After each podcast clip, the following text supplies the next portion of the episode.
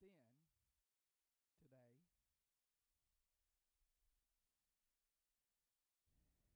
The book of Hebrews is written uh, specifically to show the superiority of Jesus Christ to the old sacrificial system. And uh, in verse 27 it says this Hebrews 9:27 It is appointed once for men to die but after this the judgment is appointed once for men to die but after this the judgment let's pray Father God uh, thank you for a good Sunday morning we can come aside and just worship you on the holiday weekend thank you for the faithfulness of your people that have come out just to worship you Bless them because of that. Father, speak to our hearts as only you can. Let the Holy Spirit have freedom and control in our midst. Anoint our ears to hear, our minds to understand, and most importantly, our hearts to obey you this morning. Let your word go forth in power and come back with the intended purpose you sent it out for. These things I pray in Jesus' name. Amen. Daniel Webster. Uh, said this He said, The greatest thought that can occupy a man's mind is his accountability to God. The greatest thought that can occupy our minds is our accountability to God. Now, we don't like to think of that, but all of us one day will sit down to the banquet of consequences. And uh, our modern culture, I think the biggest fault is this we've taken the love of God, which is great, which is supreme, but we've made God seem like some doting grandfather who overlooks our sin. You see, there are some things that God absolutely hates, and He intends to judge them. Proverbs 6, 16 through 19, if you're taking notes, it says this these six things the Lord hates. Yes, seven are an abomination to him a proud look, a lying tongue, hands that shed innocent blood, a heart that devises wicked plans, feet that are swift in running to evil, a false witness who speaks lies, and one who sows discord among the brethren. Whether we want to think about it or, or not, the scriptures clearly speak that there's coming a day when we stand before God in judgment. Now, we need to understand that. And we don't need to be fooled to thinking because all sin is not judged now that it won't be judged later. You need to understand, as I need to understand, what Peter said uh, in in his second epistle in Peter uh, chapter second Peter chapter three verses eight and nine. He said this. He said. Uh, well, if I get there, it'd be okay, wouldn't it? Uh, beginning with verse 3, it says, Knowing first that scoffers will come in the last days, sounds like our days, walking according to their own lust, saying, Where is the promise of his coming? For since the fathers fell asleep, all things continue as they were from the beginning.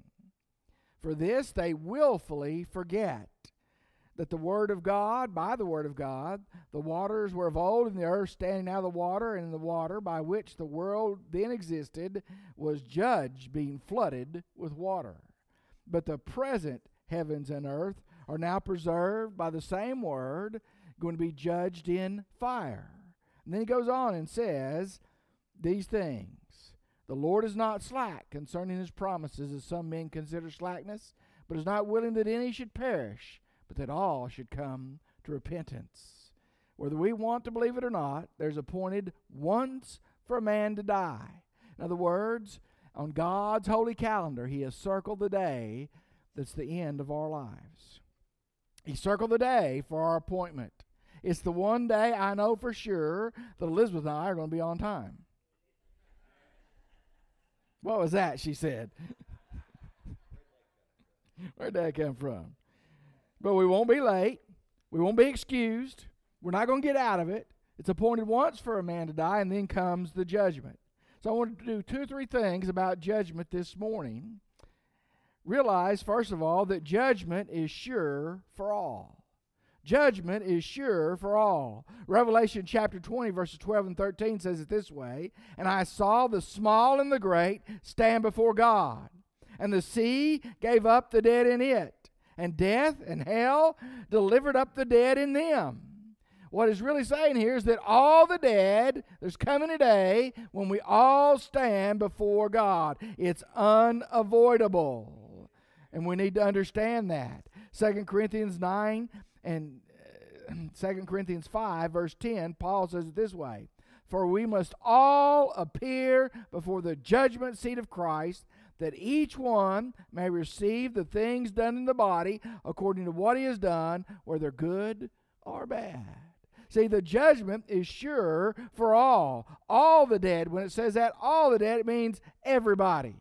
It means you, it means me, it means the best of us and the worst of us.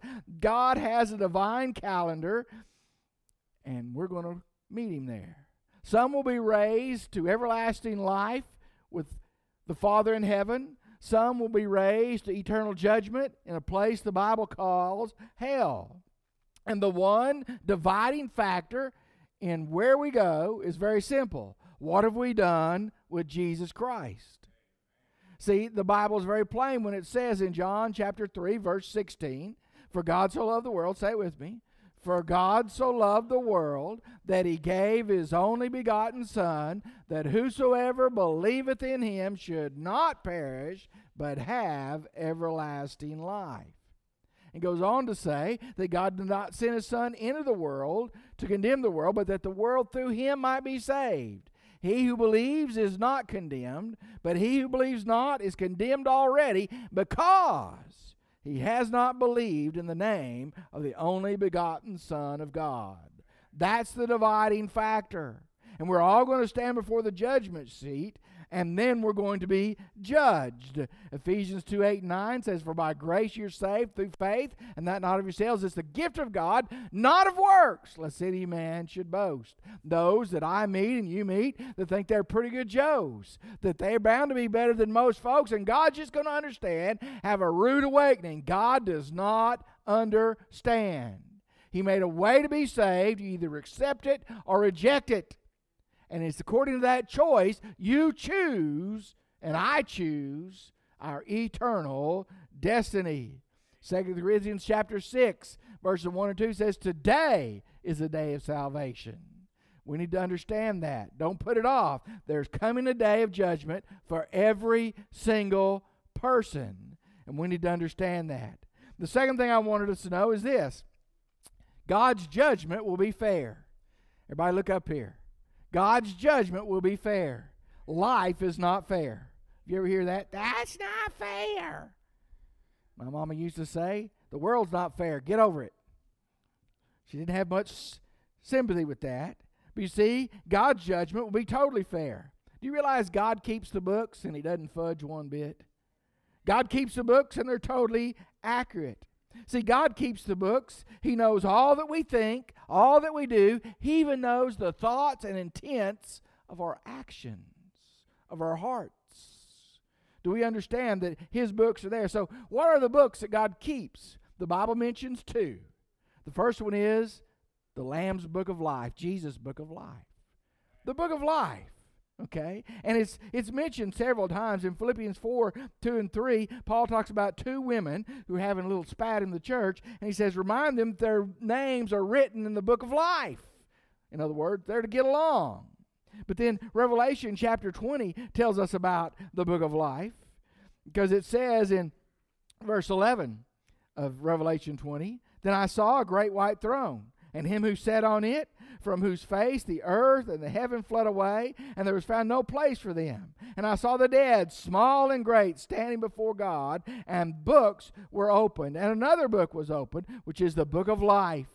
And the dead were judged according to their works by the things that were written in the books. The sea gave up its dead, death and Hades gave up their dead, and they were judged, each according to his works. Death and Hades were cast into the lake of fire. This is the second death and notice, and anyone not found written in the book of life was cast into the lake of fire. The first book is the book of life. Your name is there because you have accepted Jesus Christ in faith and repented of your sins. If you have not done that, your name is not in God's book of life. The second book is the book of works. You see, that scripture I just read says that the book of works records what we did. It's, it's all that we did in life. Now, again, this does not determine our destiny. You understand? This, this is sort of uh, the rewards or our payment in our destiny. Our relationship with Jesus determines whether we go to heaven or hell. Let me, let me put it another way. See, our destiny is determined by what we do with Jesus. Did you hear that? Our destiny is determined by what we do with Jesus. Okay? Our faith or our reward is determined by what we do for Jesus.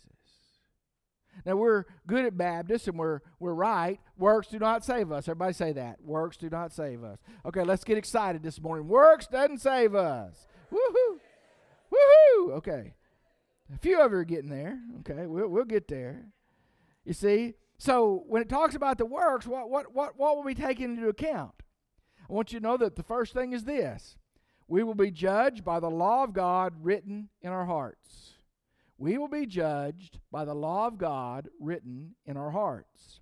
See, even though some may deny it, all of us have an awareness of God and what is right and what is wrong, therefore without excuse.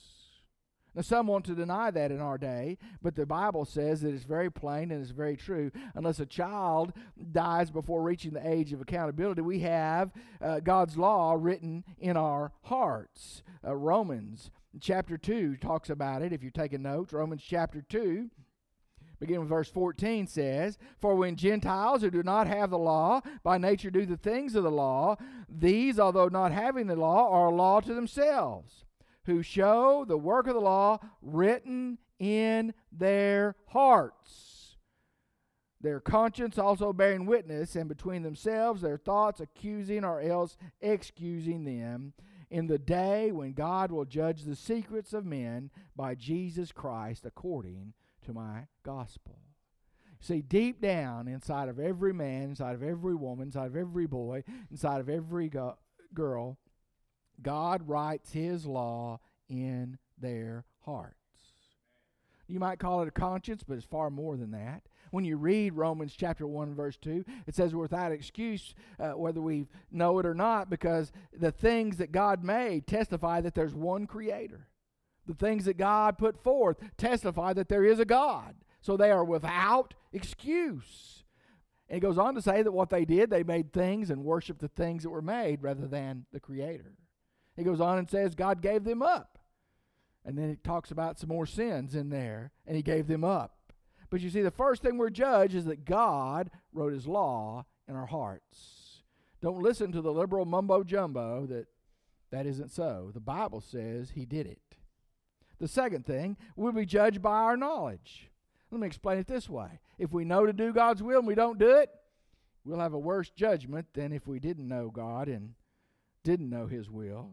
You see, I know that because Jesus said in Luke 12 48 these words For unto whomsoever much is given, of him much shall be required.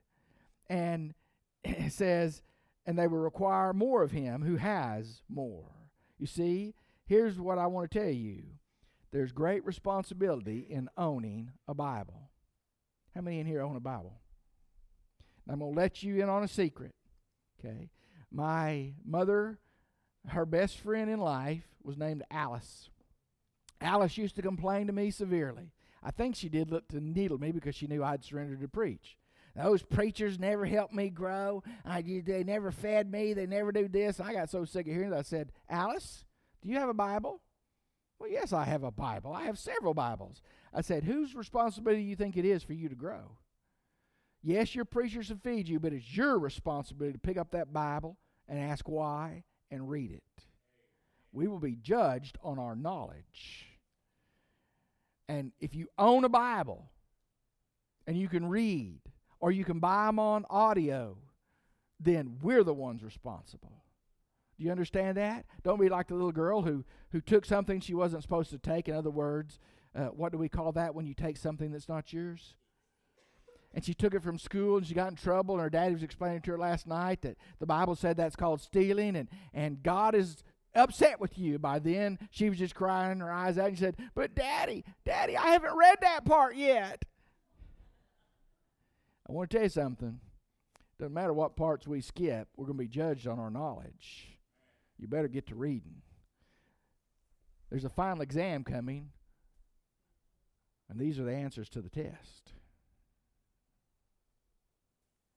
Do we understand that? The third thing, we'll be judged by our opportunities. You see, it'll be more tolerable in the judgment for people who have never had the opportunity to respond to Christ than for those who willfully reject Christ after having the opportunity. Uh, if you're wanting a scripture reference, Matthew 11, verses 21 and 22 specifically. Jesus is talking about those cities that outright rejected him. And basically, what he says is, he names these cities off, and he says, It'll be more tolerable for Nineveh, who was destroyed, than for you. Because if the works were done in front of Nineveh that had been done in front of you, they would have repented. He goes on and names a couple more cities, and he says, It'll be more tolerable than Sodom and Gomorrah than for you, because if the works had been done in Sodom and Gomorrah that had been done in front of you, they would have repented. You see, some of us have lots of opportunities to do God's will, to be saved. Do you understand that that is God's will for your life? He wants you to accept Jesus as your personal Lord and Savior. Why else would He take the time to send His only well loved Son to die on a cross in our place? And then He wants you to serve Him, to have that relationship with Him. And see, our opportunities are to respond to God, to say yes to God. And when we say no, there's judgment.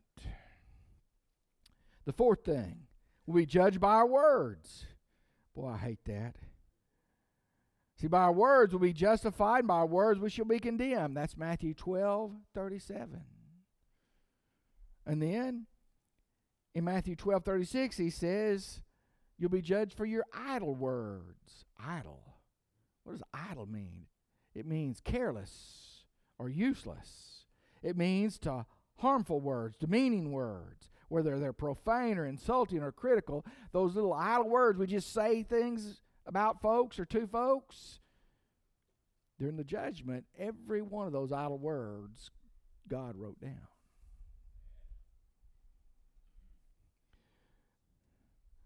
Some of y'all getting scared yet? Nobody in here's a gossip, right? Those are idle words. I just tell the truth. If you're helping to spread the truth, and it sort of gives you a little delight to tell on other folks, you're guilty of sin. That's gossip. See, the Apostle Paul said, Speak the truth in love. Let me give you Gary Wise's translation of that. If you can't say it in love, shut your mouth. Don't come and say, But Brother Gary, it's the truth. I don't care. If you're not saying it in love, trying to help that person or bring them back to Christ, you be quiet. I don't need to hear that garbage. Don't poison my heart and my mind. And Facebook. Yes. Biggest gossip thing we have now is Facebook and Twitter and all these other things. And yes, I do get on those occasionally. I get off very quickly when I see some of the things y'all post.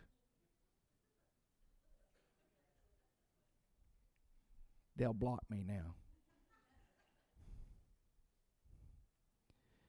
The fifth thing, we'll be judged as we have judged others.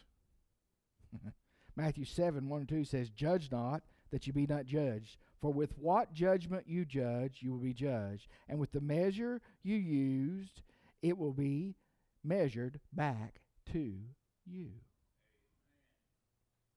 Things we judge others for, going to come right back on us. Young adults, don't ever say, My kids will never, because your kids will. Middle adults, don't say, Well, I'll never act like that when I'm a senior adult, because you will. Do I need to keep on? The same measure we measure it out will be measured back to us. The final thing, we will be judged by acts of kindness and generosity. Matthew 25 says, Even a cup of cold water will have our reward when it's given in the name of Jesus. See, we're always looking for these great, mighty things to do, and God just wants us to be loving and generous to each other and other people, and He marks that down. Those are good works, those are good things, and He doesn't miss not one of them. For some of you who labor behind the scenes in God's kingdom and in God's church, and you think nobody knows, don't you worry about it. God knows. Don't you worry about it. Your good works are written down. And not only that, Jesus said that when we do good works before men, they'll see our Heavenly Father and give Him glory. That's why we do it, right? Amen. So, our works, although they don't save us, they count for God. They count. He writes them down. And there's coming a day when when we stand before God and the judgment is sure that it's going to be fair. It's going to be fair. It's not like this world where things aren't fair. God's going to right all the wrongs. You see? Don't be like that uh, farmer that I knew when we were farming. He's, he laughed. You know, we were Christians. Said, said, y'all just lazy. Said, I work every Sunday. What do you think about that, preacher boy? I work every Sunday. I harvest every Sunday. I plant every Sunday. And I have the best crops in the county. I didn't know what to tell him, but my pastor knew what to tell him. Don't worry. And he called him by name. Said, God doesn't pay in October, not at harvest. He says, You're reaping a harvest, and you'll stand before God, and there it is. So don't worry. If you're not thinking you're getting paid or treated right right now, God will correct the situation. God knows it. God wrote it down. Hallelujah. God writes it down. The final thing, our judgment day will be final. Now, this should be a sobering fact. Our judgment day will be final. We can't put it off. As I said, you won't be late. As I said, uh, you realize there aren't any do overs. In golf, we call them mulligans. There's no mulligans. Boy, I'd be in trouble without mulligans no reincarnation. This is it. It is appointed once for men to die. And other than a few examples in the Bible, that was it. But see, they weren't really resurrected, they were resuscitated because they died again physically. Only Jesus was resurrected, he never died again physically. One day. What then? One day. What then? You see, Revelation 2014 said, Those whose names were not written in the Lamb's book of life were thrown and cast into the lake of fire, which is the second death. I want you to know it's not annihilation. You know, we have some folks that believe that when you die and you're not of theirs, that you're just annihilated, you cease to be. That's not what the Bible says. You see, the Bible is very specific in Matthew chapter 9, again, if you're taking notes. in verse 43, he said this If your hand causes you to sin, cut it off.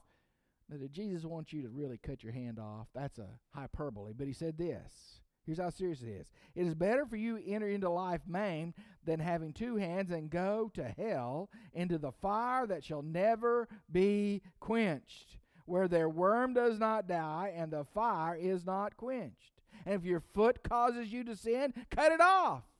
It's better to enter life lame rather than having two feet and be cast into hell, where the fire there shall never be quenched, where their worm does not die and their fire is not quenched. And he repeats that again and again in that chapter. He wants us to know before that day, we have to be ready before that day, we better have made preparation. Another pastor anonymously wrote this little ditty. It's where I came up with the sermon title, What Then? When the death angel knocks at the door and the great judgment day has come, what then? What then? When the choir has sung its last anthem, what then? And the preacher has prayed his last prayer, what then? And the people have heard the last sermon, what then? And the sound has died out in the air, and the pews are empty of all men. What then? What then? And each one of us stands facing his record. The great book is opened. What then? What then? I'm asking you, what then? Are you ready? I want you to bow your heads and close your eyes. What then? See, Jesus said in Revelation 13 4, Blessed are the dead who die from now in the Lord, for their work shall follow them, and they shall have rest from their labors. Two ways to be ready for that judgment day. The first one, the most important one, is this Have you accepted Jesus Christ publicly as your personal Lord and Savior? Because Jesus said if you denied him before men, he would deny you before the Father and the holy angels.